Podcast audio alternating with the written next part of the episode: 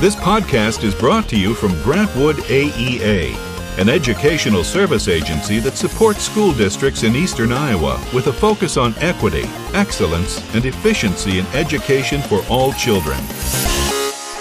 Welcome to episode 51 of the EdTech Takeout, the podcast that serves up bite sized technology tips for teachers. My name is Jonathan Wylie. This is Mindy Cairney. Hello. How? Hi. Hi. Oh, yeah. Hey. Hello. I feel like I haven't seen you in like two weeks or I something. know. You Not walked in this high-tech. morning. I was like, oh, hey there, stranger. Yeah, and I was looking for our, all our podcasting gear this morning, Yeah. and it was still in the suitcase that we Oh, took to jeez. ITEC. I was like, been here a lot. is it? I know. I've been to Nashville. I've been to Florida. Yeah, You know, You just it's hard to be me. it's hard to be you. yeah. All right. So Yeah, start up with some news and follow up. let's do it. Okay. I got an email from those nice people over at Flipgrid. Yeah.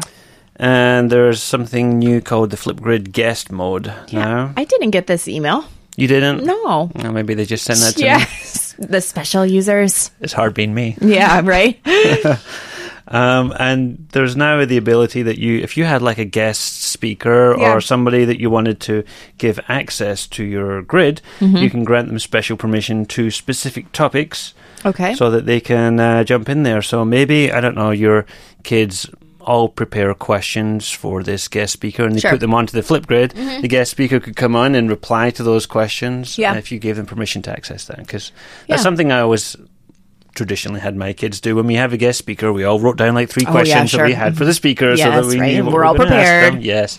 So you could uh, have them put their questions into Flipgrid and they could Nice. jump in and do that too. Or you could have them create like a hi, this is me kind of introduction. Oh, and then they put in questions and Yeah. then he replies and or she yeah. replies. So good parents use it.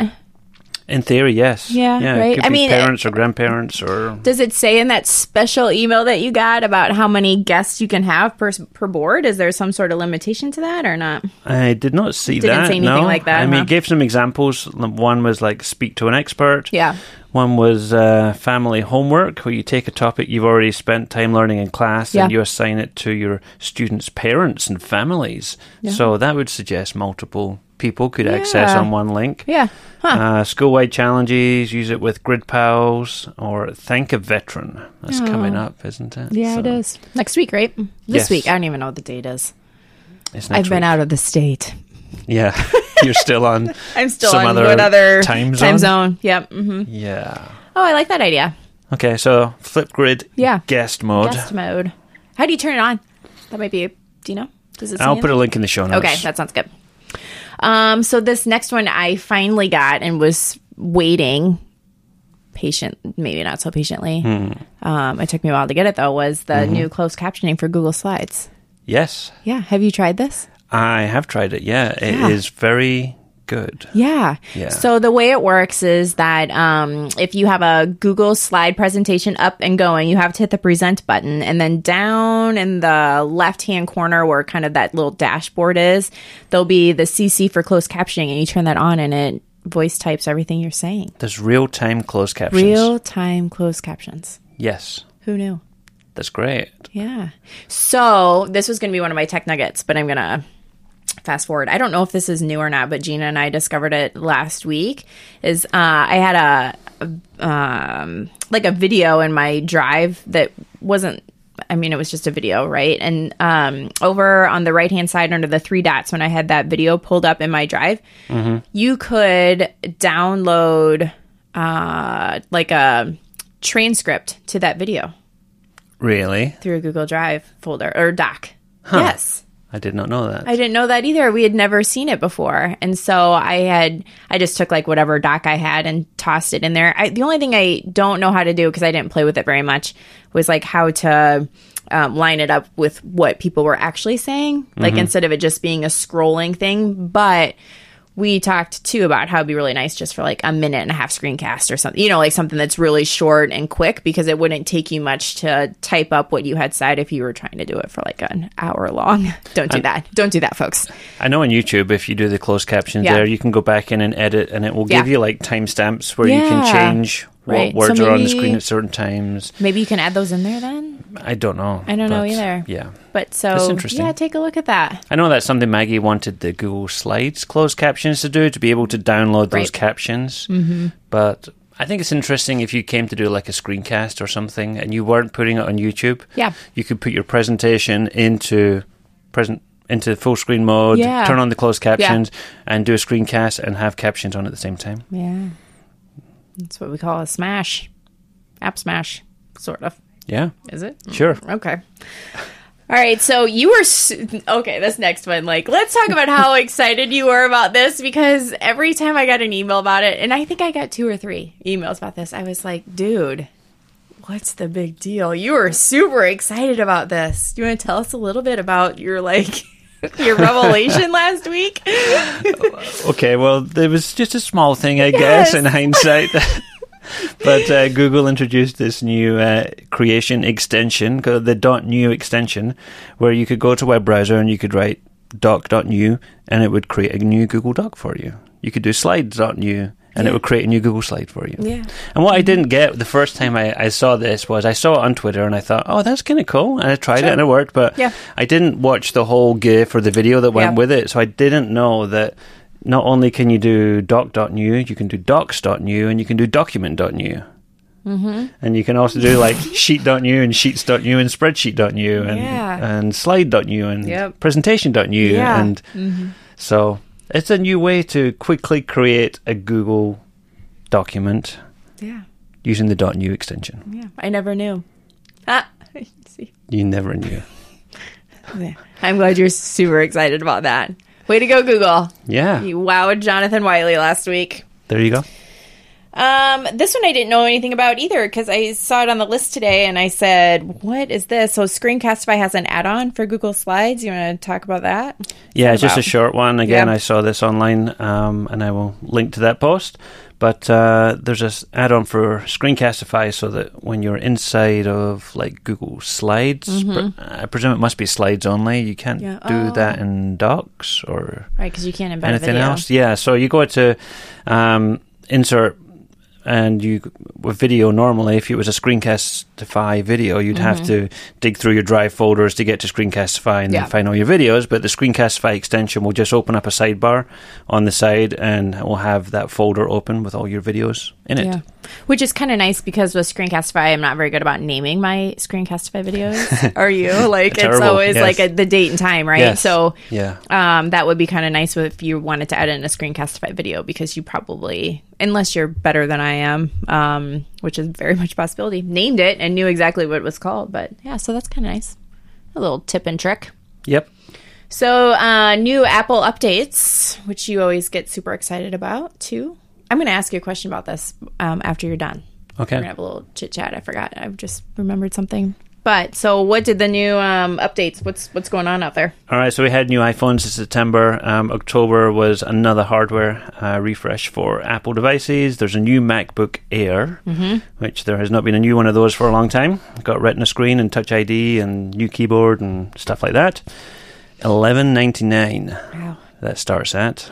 it's a lot. That's what I'm. It's This a lot. it's kind of becoming a theme as Yeah, I'm going to go yep, through here. yeah. New Mac Minis. Okay. They have not been updated for four years, Uh-huh. apparently. Um, they now start at seven ninety nine. Yeah. They used to be five ninety nine or four ninety nine. Well, it has a better processor. Uh, it does. It should do though. uh, new iPad Pros as well, third generation iPad Pros, which I'm kind of excited about. Yeah. Lots of fun things on there. Have you seen the new design? No. So what they did was they took away the home button. And they Okay. squished down the bezels on all sides. Okay. Mm-hmm. So it's got like a thin bezel all the way around. Mm-hmm. The 10.5 inch iPad mm-hmm. Pro mm-hmm. is the same size, but the screen goes wider To the edges, to the almost, edges. yeah. The 12.9 inch iPad, the screen is the same size, but then they pull down the bezels. Hmm. So the 12.9 is actually a bit smaller in the hand. Hmm. So the new iPad Pro has Face ID. Um, It's Hmm. got a new A12X processor. There's a new Apple Pencil, which I think makes a Oh, lot more sense okay. now. So does that mean the old pencil doesn't work? well, it means the old pencil works with the older iPads. Yeah, of course. So the new Apple Pencil will stick magnetically to the side of the iPad. Oh, that's brilliant. It does that to charge and to oh, pair. oh, to charge. And, oh, so that's it kind better. of okay. is brilliant. It is yeah, brilliant. because you remember. I mean, you you and me have the same first generation Yes, iPad Pro, yep. and you stick the iPad yeah, right. Pencil and It's in hanging the out the bottom. We're like, what am I going to do with this thing? I swear I'm going to break it off one of these Yeah, times when I charge it. Yeah, it's not. So, does great. it come with the Pro though? It doesn't come with the Pro. No, it doesn't come with yeah, the Pro. of course not. So the new iPad Pros start at seven hundred and ninety nine dollars Mm, for the do. eleven inch. Yeah. The Apple Pencil is hundred and twenty nine dollars. Holy shnikes! the Apple. Smart Keyboard is Yeah. hundred and seventy nine dollars. Wow. So if you add all that up with an eleven inch iPad Yeah. and you get the keyboard and you get the pencil, you're paying as much as a MacBook Yeah, Air so you or as well more. Go ahead and just purchase the MacBook Air. I know. And then if you get the twelve point nine inch iPad, that's nine hundred and ninety nine dollars. Yeah. So everything is going up in price. Yeah. Wow. I would really, really like a new iPad Pro, but um, I can't. You can't. I can't buy one at that no, price. Right? It's Doesn't like sense. so. I'm going to introduce my new Patreon campaign, which is patreon.com forward slash buy Wylie an iPad, and you can donate your hard-earned. No, okay. Yeah. So yeah, everything is better, but Yeah. everything is more expensive as well. Yeah, sure. Okay, so this was going to ask you because I know that you looked into this. I need a new Apple Watch. Have I told you this? No, Yeah, so my Apple Watch is um it's pretty much shot right now. I it takes some finesse to make it work. Um and I know you looked at the new Apple Watch 4. What did you think about it? Um, I looked at it, Yeah. but yeah, it's it's better, and guess what? It's more expensive. Really? Shocker. It's kind of like what they did with the phones and the iPads. They've Yeah. they've made the screen bigger, Yeah. so that it goes around to the edges. Yeah. It's actually a little bit taller as well. It is. It can't get A much bigger. It's going to go It's over like- my my wrist. It's like another two millimeters or something taller. So you might not notice that difference, Yeah, maybe not. Okay. But it should fit all your existing bands and stuff like that. Oh, that's good because Mm-hmm. that's a concern because I've definitely accessorized. There's there's as a I've new gone. feature that if you fall over, it will automatically call nine one one for you. Oh no! help! really? I've, help! I've Can you disable that? You can. That'd be embarrassing. No, I- dude, I just fell over. Actually, I think it's only enabled for users that are 65 and over. Oh. By default, it's enabled for Yeah. those people. So, Yeah. like, if you fall over, it will call emergency services. But uh, hopefully, you won't need that, Mindy. Yikes. Yeah. Okay. Well, thanks. I'll let you know how it goes. So, what do a you little what do you what do you have? Like a series? I have a two. Okay, yep. Yep. My little um, my crown doesn't work anymore. Mine's starting to get sticky. Yeah. And I don't know if Mine I- went sticky too, and then it just stopped working, and Oh, now I have okay. I have a hard time. So every time I get a notification, do you see it twitching? That's a little weird. Yeah, and then I can't clear it. Ugh. Useful. Yeah, it's helpful.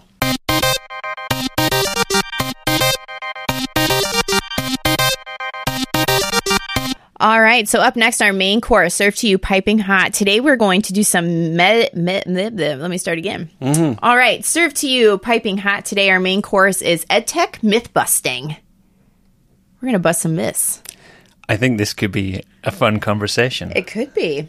It's going to be, right? So we had this idea that there's a number of long-held beliefs, maybe, Mm-hmm. Right. um, in some sectors of education Mm-hmm. regarding technology that we thought we could try and bust. We're going to put the smack down today. we'll do our All right. best. Okay. Yeah. Uh, we hear this a lot. This first one, Okay. don't you think? We should. We uh, we talk hear a about lot of people ask about um, what do you think the best device is for our school district? Yeah, if they're going We one to one, or they're replacing one to one districts, or they just have got a donation of some money. What is the best device to get? Yeah. What's your first question always when people ask you that? What are you wanting to to do do, with it? with it? Yeah. Yeah. We um I I feel like we do get that question a lot and we often say, "Well, what do you want your students to do?" I I, I don't know that there is going to be one device that's going to do everything that you want it to. Yeah, I think they all have pros and cons. Yeah. So, um, I don't know. What's your suggestion then? So, b- what if, what if they say, "Well, we want to do some movie editing. We want to do a little bit of this, a little bit of that." I mean, where do we go from here? What what's our what's our conversation around this? You think? I kind of feel like there's there's no bad device anymore. I mean, unless you're trying to Well, rustle up I some mean, really old yeah. Android tablets Yeah. or something that Sure. can't be updated past whatever. I, don't- I don't Right. know, but I feel like, you know, there are things you can do on Chromebooks. There are things Mm-hmm. you can do on on other devices, and you know, I think just the you can make the most of any device that you have. Really, I mean, every device has limitations in in some regards. Like, so for instance, you know, it's not very easy to shoot video on a on a Chromebook. Yeah. However, um, people will tell you it's not always a lot of fun to do extended typing on an iPad. Right. And Agreed. And so you know, the, there's just pros and cons of, of each one. It, Yeah. Sometimes I think it- you should not just be thinking about one device. You should be thinking about okay, what is the best Mm-hmm. Yeah. device for a specific purpose, um, Yeah. and things like that. Yeah. Um, so maybe you know we maybe talk about this a bit later, but I always wonder if things like you know when you're doing one to one programs, we think about buying one device for all the students. Mm-hmm. What would it be like if we said, okay, you're an art teacher. Mm-hmm. What do you want in your classroom? You're an ELA teacher. What do you want in your classroom? Right. And you're a math teacher. What would you like in your Yeah. classroom? And the kids just went to those classrooms and they used the devices in there. And I mm-hmm. know that's it's not always going to be an ideal scenario because the kids won't be able to take those devices home. Yeah. But you know that gets to the crux of what do you want your kids to do, and Yeah, and yeah. having the best device for that. And it's probably a headache for tech directors to support Oh, all yeah, those different for sure. devices and all the rest. But I don't know. I'm thinking utopian values here. Yeah, right. And I totally agree. I I I do think it if you're getting to the point where you want to provide equal access to all of your students and um, having them being able to access their schoolwork and things at home that you know if you do start thinking about a one-to-one environment which like Wylie said we are going to talk about later uh, that it is important to really think about those teachers that have special needs for their students inside those classrooms, like the art teachers and the math teachers. And so maybe your students do all get a, you know, their um, school administered device or whatever, but then inside there they have carts or something like that of iPads or, Yeah. so yeah, I'm totally on board with that. I always think I could never just do my job on a computer all day, every day. Yeah, I think the same way. Yeah. Yeah. I mean, I have to be able to have access to different things. So your students are probably going to want that too. Mm hmm For so sure. spend the money. Spend the money, people. Yeah. Um. Okay. Next one on here.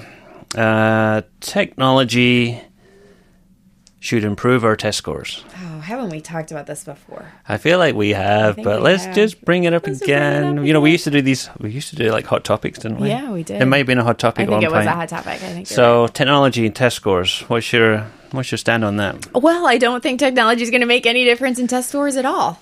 Mm-hmm. There it is. It's not going to happen. The end. Crickets. Yes, right. yeah.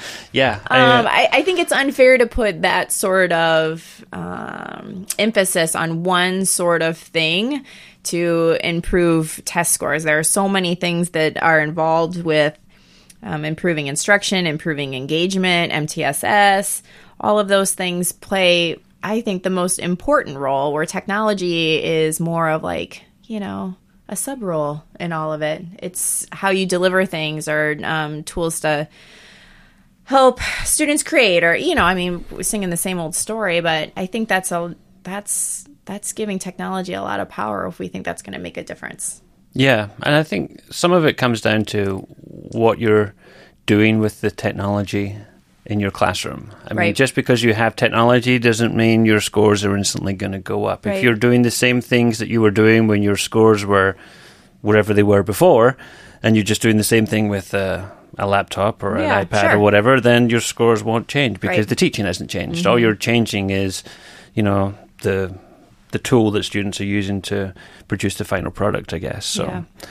um, that and the fact that I some that I don't think technology and tests go all that well in hand because you have students creating all these things and having access to all these information and all resources, and then on the Mm-hmm. test, it's like you got to take all that away. You can't use that, and you don't have access to that, and Yeah, it's right. like you know, and now you need to take a standardized test yeah. yeah right absolutely So um, yeah, I'll maybe link to a, a blog post. I think maybe we talked about it before, but by Dean Shareski, and he talked about it as well. It was about how one school district, I think in the LA school district, where you know they measured against what their test scores were before they went one to one with iPads and what they were like a few years after, and you know it's it's not as simple as you put technology in the classroom and achievement will go up. Yeah, right. I wonder if they said that when uh, we first started using pencils. Uh, You know? yeah. I don't know. Well, you've all got pencils now. Now, why on. why aren't the kids smarter? You know, it's just a tool that you are using in the classroom. Agreed. Okay, well, that's two. All right, two for two. Or two for two. Uh, this one, one to one programs are the solution to all your problems. Or I might even twist this a little bit and say something like, we have to go one to one because everyone else does or has. I agree, and and we definitely saw a lot of that. I think Mm-hmm. um, certain schools felt like they had to keep up. Keep up with the Joneses of Yes, sorts. Yeah. Especially with like open enrollment and Mm-hmm. stuff like that. It's like you want to try and make your school look like the most forward-thinking, Mm-hmm. uh, modern school that is out there. Yeah. And I I mean, I think we keep circling around to the same thing is that um, you can have one to one devices in your classrooms, but if your students are still just sitting there, you know, typing away at a research paper, doesn't change what they're actually doing. It's just changing kind of how they're doing it. Yes. Um, and that it really isn't about the technology it's about what you're doing with your students so wouldn't it be i mean if you're looking at it as a marketing um, view wouldn't it be neater to have your students sharing all of the amazing entrepreneurial things they're doing in their classrooms or um, the outreach that they're doing in the community that's so much more powerful than it is about saying oh well we're a one-to-one district you know? And I guess the truth is, if you were not one to one before, but then you suddenly go one to one, then yes, a lot of things will get better, but there'll be a whole bunch of other things like challenges Yeah. to, to work with. And what it's like to teach in a one to one Yeah. classroom is different from like when you have four or five devices that the kids are sharing, for, For sure. sure. Different classroom management strategies and, and ways to work around that. yeah right it's not the solution It's not a solution, not a but solution. I, it, it's a good place to be. yeah uh, or potentially it's Yeah, a good place to suppose. Mm-hmm. be. Um, but it's not necessarily going to solve certain problems that you had before. True. All right, Okay. let's do the next one. That one is definitely one you put on the list. Yes. So um, students are digital natives. This one makes me crazy. Prinsky, was it? Prensky, right? Yes, Yes. I think so. I think so. Uh, so, like in the what early two thousands, is that right? Uh, somewhere around in there, I don't know. I'm just gonna make up stuff. I'm just gonna make up research right now. No. um, in the early 2000s, there was an article written that um, described a digital native between a digital immigrant, and that any any children born after like 1984 or the early 1980s, something like that, were considered digital natives and anyone born before that were digital immigrants. And the idea was is that digital natives are students who or kids who grow up with technology at their fingertips all of the time. And so they um, are able to work with technology better. They're um, multitask better. They do all of these things better with technology than digital immigrants. And i just call baloney.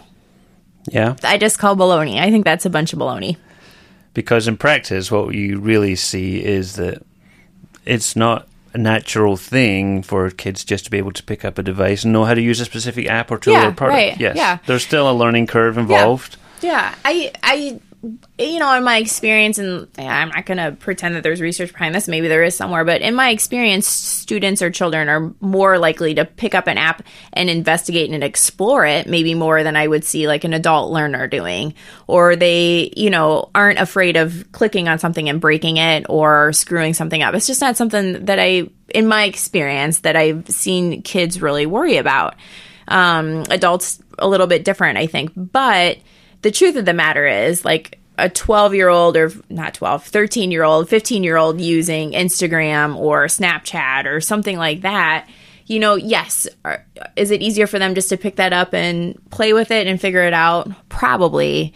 Are they going to pick it up and know how to create content or you know, filter through garbage that they read on the internet or leverage it to improve and extend their learning. No, I think those are things that we have to teach kids and calling them digital natives and just expecting them to be able to do that because they've grown up with a smartphone, you know, within arm's reach all the time is is doing them a disservice. Agreed, and yeah, I think you kind of hit the nail on the head there with that last part. It's it's the difference between the way they would use a device at home or in their personal life, Mm-hmm. Yeah, and the right. difference between how you can use it creatively or to tell a story or to Mm-hmm. Sure. push a message in in the same way you might do in in school. Yeah, so, right. Yeah, I agree with all that. Okay. you sound pretty passionate about Oh, it. it so, makes me nuts. Okay. Yeah, we could do like a whole episode just on that. You think? No, I said all. That's all. That's all I had. Okay. that's it. I looked it up. It was Marc. We were, so we, were, we were right. Yeah. yeah. Okay. Yeah. All right. Next up. Oh, this one makes me crazy too.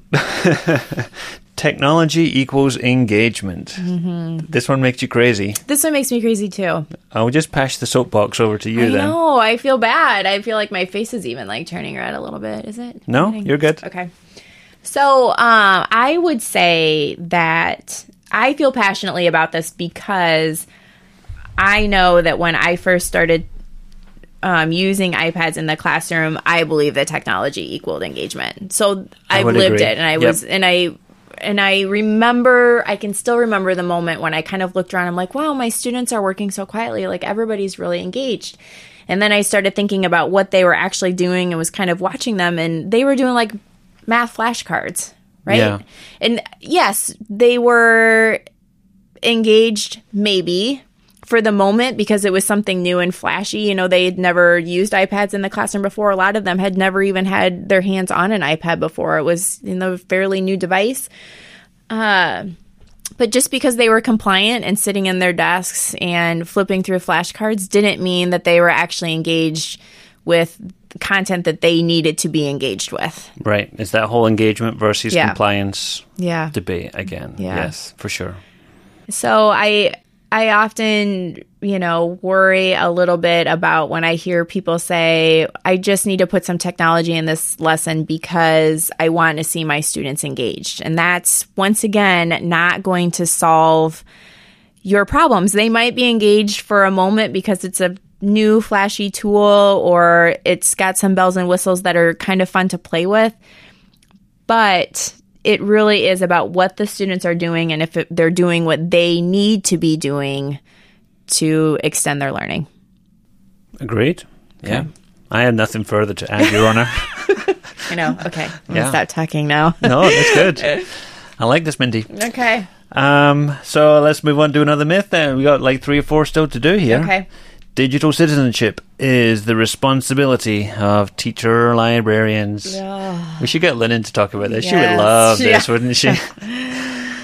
Oh. So this is one of those things. I Yeah. think it it kind of gets perpet. Oh, she's she's, peeking in the window. She she's must have peeking heard in her the name. window now. Like, She oh. she heard her name. so this is one of those one of those things that I think um, I don't know. I don't know where this even came from. I don't know. Why is this a thing? Yeah, because digital citizenship is something that is part of that library media curriculum that they do teach kids and is an important thing as part of that digital literacy um, idea, but it's not solely the responsibility of the teacher librarians. It's any time that you come up across an issue in your classroom, mm-hmm. whether it's like kids using images in a slide deck, or whether they're getting music from somewhere, or whether you're addressing something that they're finding online that's objectionable or disagrees with people's ideas on a topic, then you know that's that's a digital citizenship mm-hmm. talking point that you can have with your kids in the classroom. Well, you know, and let's say 10 years ago, most of the technology in the school was probably housed inside the media center, right? So mm-hmm. if teachers were going into the lab, it still was like, you know, the media center is where all that technology lives. So it was the teacher librarian's responsibility to share those digital citizenship things. But we've moved so much technology into classrooms. Students are involved with it consistently and constantly. And if we're not addressing those things in the moment and are giving those topics over, like, oh, the teacher librarian will take care of it when they go to the media center for half an hour once a week.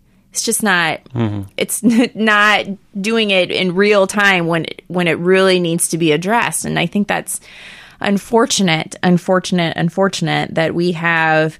I think still some of that stigma around that digital citizenship is taught in the media center.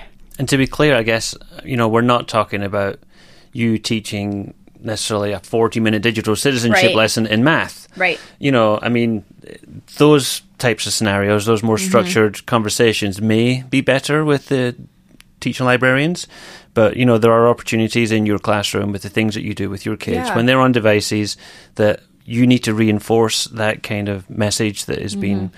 heard there so that kids see that as a role model and they know that this is a consistent message that mm-hmm. applies throughout the school in all areas in all mm-hmm. classrooms in all subjects and everything else All the time. all the time Yes. yeah for sure All right. Next up, digital equals accessible. mm. Tell me why you wrote this down.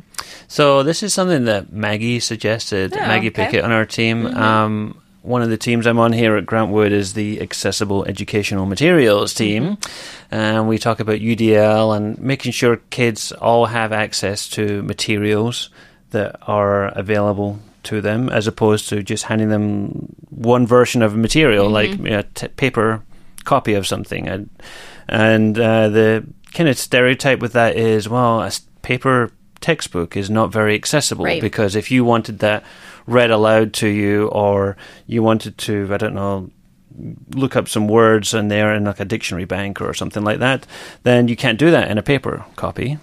And the myth is that if it's digital, then it's accessible.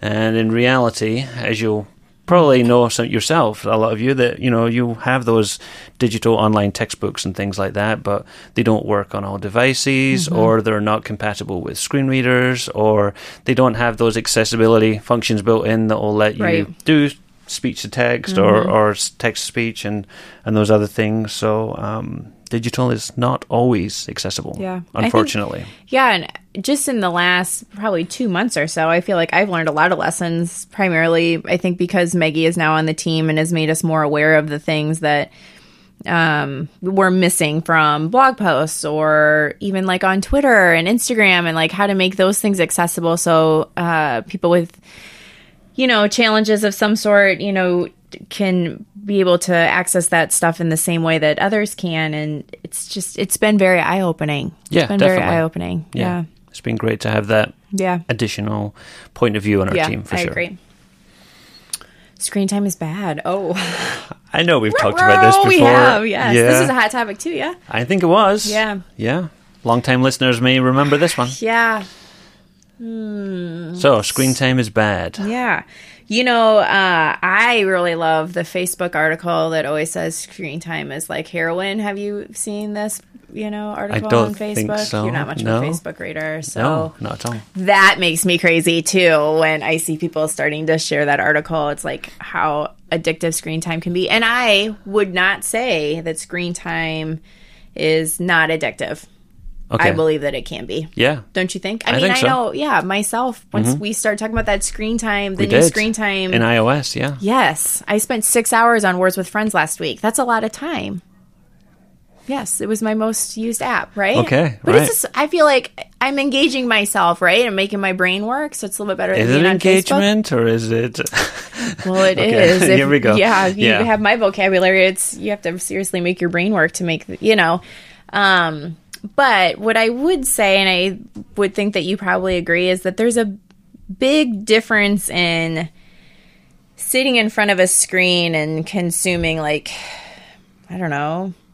Like my kids watching those videos of Yeah. kids unwrapping gifts that they Yep. wish they had For sure. in comparison to um, them creating their own videos. I mean, that's still screen time, Yeah. right? But the difference would be their level of engagement. Yeah, no, I, I see that at home with my kids as well, and certain apps and things will play on their on their tablets, Yeah. and then you know even it's going to look similar to some people, like them when when they're on Minecraft. Yeah. And then I, I, I still Mm. think there's a difference between those like consumption games where they're doing like little endless runners or Yeah. or driving games or whatever, Yeah, and like then Plants vs Zombies. yeah, and brainless M- game. Minecraft. I walked in the other day, and my daughter created a school. Yeah. and all these different rooms, and they had she had desks out, and she had all these different and the the time and creativity and Yeah. thought that went into something like that. I feel like that was more of what we're getting at here, which Yeah. is quality versus quantity Right. of screen time. Right.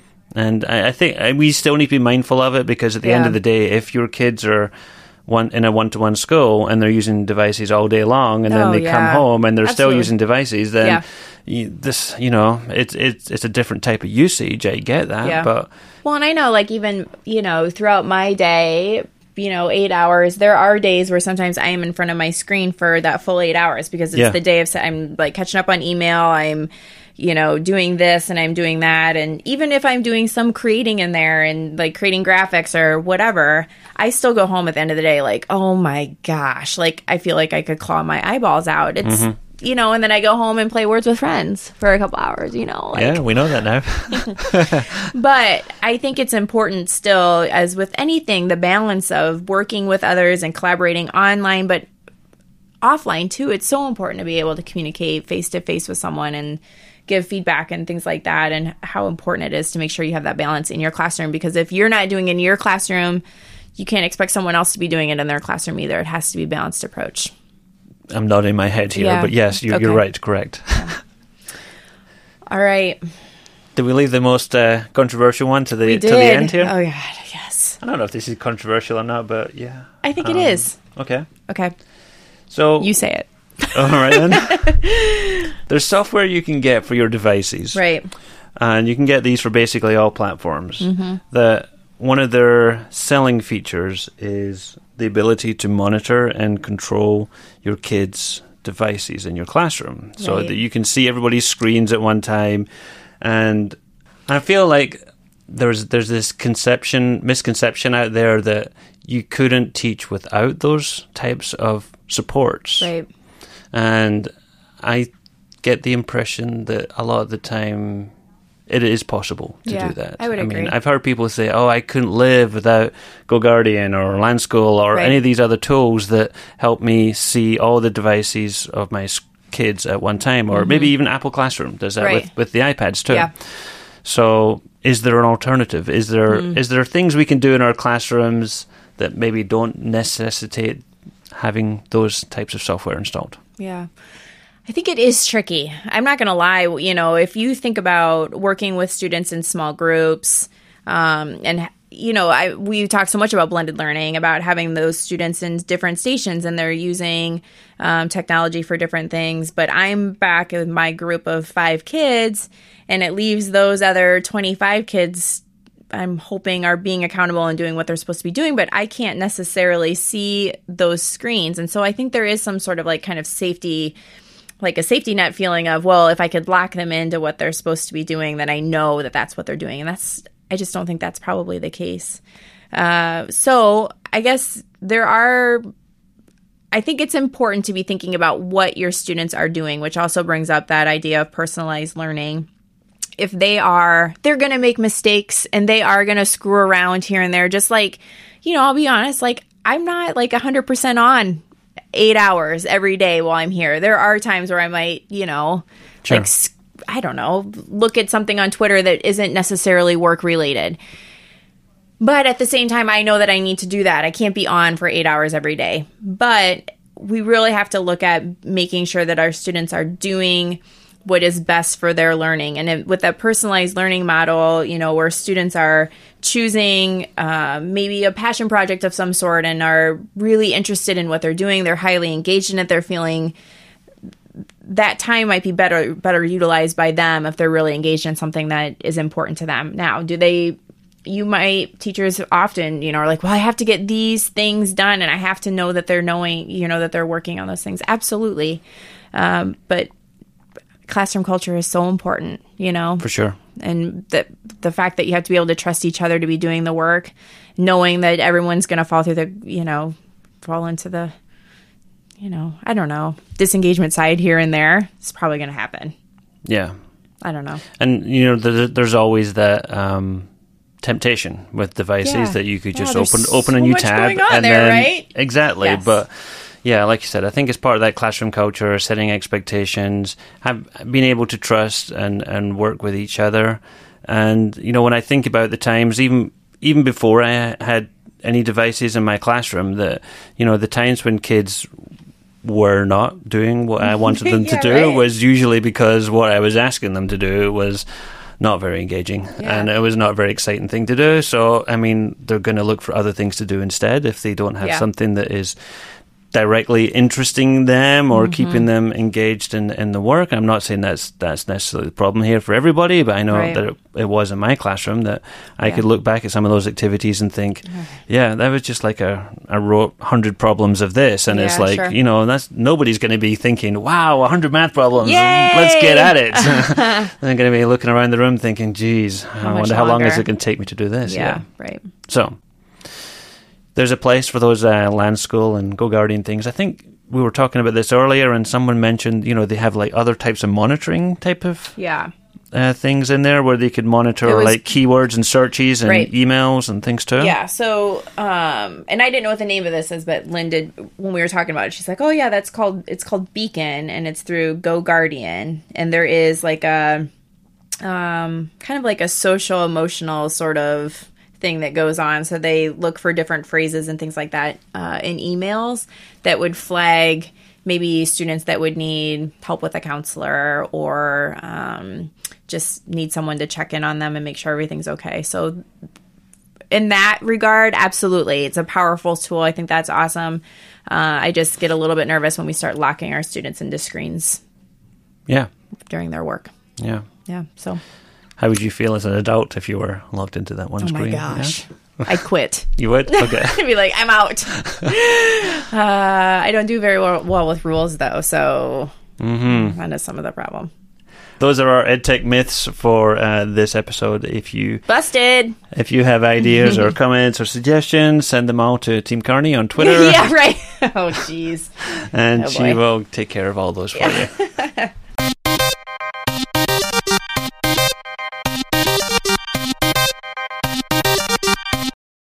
All right. Up next, my favorite tech nuggets. Tech Nuggets. Tech nuggets. Well, I gave one of my tech nuggets already, but I brought three. You had a spare nugget? I had a spare nugget, and the reason I had a spare nugget is because you shared my tech nugget on Twitter like three weeks ago. Nobody saw that. Yeah, right. It got retweeted like a gazillion times. Thanks a lot. All right. So I'm going to start with my nugget, which is the um, notable woman women AR. And um, what's neat about it is that it allows you to see notable women on dollar bills. So it's kind of like the old Aurasma, you know, like you can hover over that dollar bill and see. I don't even know what did Aurasma do when you It did things like that. Yeah. yeah, d- did Yeah. it? I don't know what it did. Anyway, so now what you can do is see historical women um, on U.S. currency. So kind of a neat little thing uh, to share with students. And uh, there's like Harriet Tubman. There are um, Elizabeth Magie. I don't know. Somehow has the history of the board game Monopoly. I don't even know. And that's what's neat about it. It's like women that you don't necessarily know about. So you should really uh, check that one out. Notable Women is the name of it. Well, for the record, I'd just like to add that um, I did give you credit when I tweeted it Yeah, out. I know. You Takes know. the fun away, though. I didn't say, It's look at this tech nugget." amazing app I found. I know, but you shared it. It was supposed to be a tech nugget. well, you- You put Brush Ninja on here. I did. That's my nugget. Oh, It's I was going to say that one for next time. Fine. Brush Ninja. Yes. Thank you, Richard Byrne. Um, I found Brush Ninja, which is an animated GIF creator. Yeah. This is just a fantastic little tool. I didn't know this even existed. So you go to brush.ninja.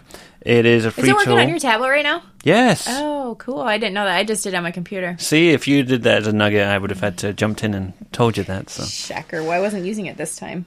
so uh, you go to brush.ninja, and Yeah. You don't even need to log in, which is No. fantastic. I know. and you get this little drawing pad. It Yep. looks like an Instagram square type of uh, sheet paper here. Mm-hmm. You got all the colors over on the side. You got some pen thickness and pen tools over on the left, and some uh, shapes and text and all kinds of other stuff. And you draw it like a frame at a time to do like a stop motion animated GIF type of deal. So you you draw one part, and then at the bottom are your frames, and you can copy the frame, so that on the next one, when you add something else, and you keep copying the frames and building it up part by part, and it, it's really super simple and easy to do. Uh, you can. There is a limit to the number of frames you can have. I Oh. don't know what it is. I think I it's don't know, maybe yeah. like sixty. I did like four or five today, and that was plenty. But Yeah.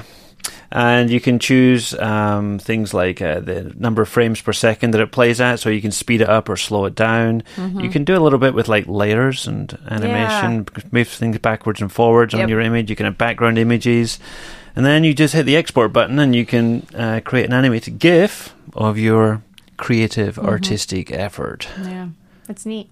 So yeah, I'm a- glad I thought of it as a I saw it from Eric Kurtz. You saw it from Richard Byrne, huh? Yeah, All right. Well, let's see. beat Brush Ninja if you can. Yeah, I don't know that I can beat Brush Ninja. Oh, Brush Ninja also has a Mac app. they do. Yes. Nobody has a Mac app anymore, do they? They have a Mac app and they have the web app, and the web app works on all devices. Yeah. Hmm. Nice. All right. Well, I have something called Tall Tweets. Have you seen this? I don't think so. So, what Tall Tweets does is takes your Google slide presentation Wait a minute. and creates it into a GIF. We just did GIFs. I know. Okay. GIF Mark 2. So uh, I use this a lot for ITEC. Well, a couple of times. I shouldn't say a lot. I used it for ITEC when I was tweeting out just you know the stuff with like our presentations and stuff like that, and took some of the slides from my slide deck and put them into tall tweets, and it just flashes them through as a GIF. So you can take all the slides from a present, all the slides from a presentation, or do you, Um, can you choose seen- Uh, like several ones or specific ones? You can. I don't know that there's a limit. I did try. You know, Amber and I have that one slide deck that is like 94 slides long. Yeah, I remember that one. Yeah, Yes. that choose your own adventure one. Yeah, the choose Yes. your own adventure one. Um, and I tried to do that one and it wouldn't load. Okay. So I don't know if it's just because there's so much stuff on it that it was, you know, too much. But you can choose specific slides and just do like uh, one comma five comma seven and choose ones out. Or I think it'll just make one straight out of your whole slide deck. Okay. All right. So my last tech nugget pick is a link I saw tweeted out on Twitter by a Googler. I think that's what they're called. Okay. Someone who works at Google. Googly. A Googler. um, maybe we're all Googlers. I don't Maybe. know. Um, and there's a link that they have here called Okay. Upcoming G Suite Releases. And it's a website you can go to, and it basically shows you all the things that Google are working on for future feature updates. Nice. So if you want to take a little peek at what's coming up on the old Google timeline for your favorite app of choice, Yeah. then this link shows you that. It lets you uh, filter through by different app. So, for example, for Google Docs, they have something coming up that says use machine learning technology to recognize and help correct potential grammar issues in real time. So, as you are typing, it is checking your grammar. So like auto compose, kind of I'm thinking like smart compose. I'm thinking things like Ginger and stuff like that. You know, I've seen Yeah. that extension. So, yeah, so it's checking what you are typing in real time. So that's Mm-hmm. coming soon. You heard it here first, guys, if you didn't hear it anywhere else. um, sheets. You can. They're working on the ability to add images directly into a cell in Sheets. I think you could already do that. well, I think you can't. You have to do it like with some URL or something now. Oh, It's I like would agree. I think you're right. yeah. So that drives me crazy. I feel like I should be able to. all those sheets you're using, that's it drives you crazy. Every time I go in there, I want to put an Yeah, I image just in want to put an image in myself. and then I have to do like a formula or something, and yeah. yeah. Okay. So that's coming in Sheets. Um, Yeah. Enable users in Google Drive accounts to securely view, comment, suggest changes, and edit files with a PIN code, even if they don't have like a Google account. Oh. So you could share it with somebody and let them comment or edit on it, and you have a secret PIN code that they Ooh, I like to get this. into. Ooh, Google, thank you. I like that. Secret PIN codes. Yeah, that's nice. Okay. Uh, Oh, here- Here's one that's Oh, similar to what we just talked about. Quizzes in locked mode on Chromebooks prevent students from navigating away from a quiz until they submit their answers on managed Chromebooks. Yeah.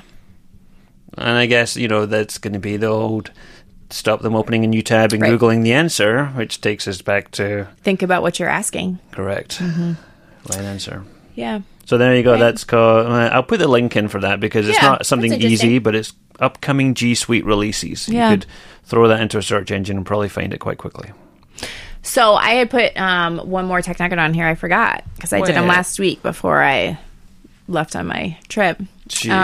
Um, To go along with, although at that time I didn't know that you had put the LanSchool and Go Guardian one on there, but I did see, and I hadn't. I guess I. This isn't new, but it was something that I was like, oh yeah, I kind of forgot about that.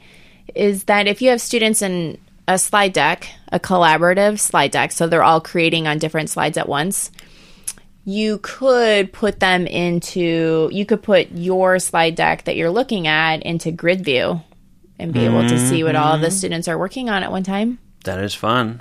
Right That's a good idea. I did that recently with some teachers. Yeah. Everybody had their own slide and they were Yeah. Mm-hmm. all working on something. I did not think to do that. yeah and i um, so last week when we were doing the google basics class and i said and look now you can do grid view and then i can see what all of you are creating so if i'm interested in what this one student is doing i can go over and say hey you know tell me more about what you're doing here explain what you're working on and That would be a great way to use that monitoring Yeah. aspect of that. Right. Yeah.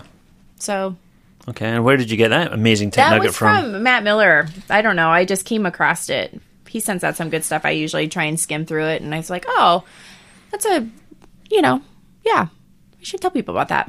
You Thanks, should. Matt Miller. Mhm. I like it. Yep. All right, before we go, um, this has been a longer episode, but I wanted to do a few shout outs. Oh. And we haven't done these for a while because of like ITEC and some other things on here. So Uh-huh. you might like the first one. Um, a quick tip of the hat to Craig Nansen, who's been checking my work on Podbean and let me know about bad links in the show notes. Oh, have you been making lots of mistakes? Well, I think Podbean is doing something weird to my links, so I'll Oh, usually put sure. in. I'll usually put in the show notes are at dlgwa.org forward slash podcast forward Yeah. slash fifty one. Yeah. and it's it looks like it's the right link, but when you click on it, it's not the right link. No. So, um, Craig, thank you. Thank you. Craig, Um, email me next time so I know he's making mistakes. Thanks. I- I'm admitting it on the show. I don't know how more public I could be. I love that. uh, we also heard from Rachel Smith, who liked um, PDF Candy. Oh yeah, a That's previous tech nugget pick. So you can try that at pdfcandy.com if you haven't tried it. And uh, thank you to aforementioned Eric Kurtz, who also shared that blog post Eric. and got us like a million hits. Yeah, right. Um, Ed Tick Wilson on Twitter loved Mindy's Toy Theatre pick. No, it's a good one. That's the old virtual manipulatives that Yeah. you think should be the National Virtual Manipulatives website. I'm going thing. to Congress. Yep. Okie doke. Okay. Uh, ben Fate, Arcadia Parson, Thomas Hammerland, Sheila Gearhart were sharing the show uh, with other people on Twitter, so it's always good to see that. Thank you. And last but not least, Jen Giffen was excited to hear Manuel Herrera on the episode last Oh, week. Oh, sure. Mm-hmm. He was a fun guest. He was. We should have him back. We should. I am at Team Cairney on Twitter, and Jonathan is at Jonathan Wylie. Our team account is at DLGWAEA. You can use our hashtag, hashtag EdTechTakeout, not EdTechTO, mm-hmm. okay, to take the show. If you prefer, you can send us an email to podcast at GWAEA.org. So until next time. This has been the EdTech Takeout. We hope it hit the spot. For more information on today's episode, please visit dlgwaea.org slash podcast.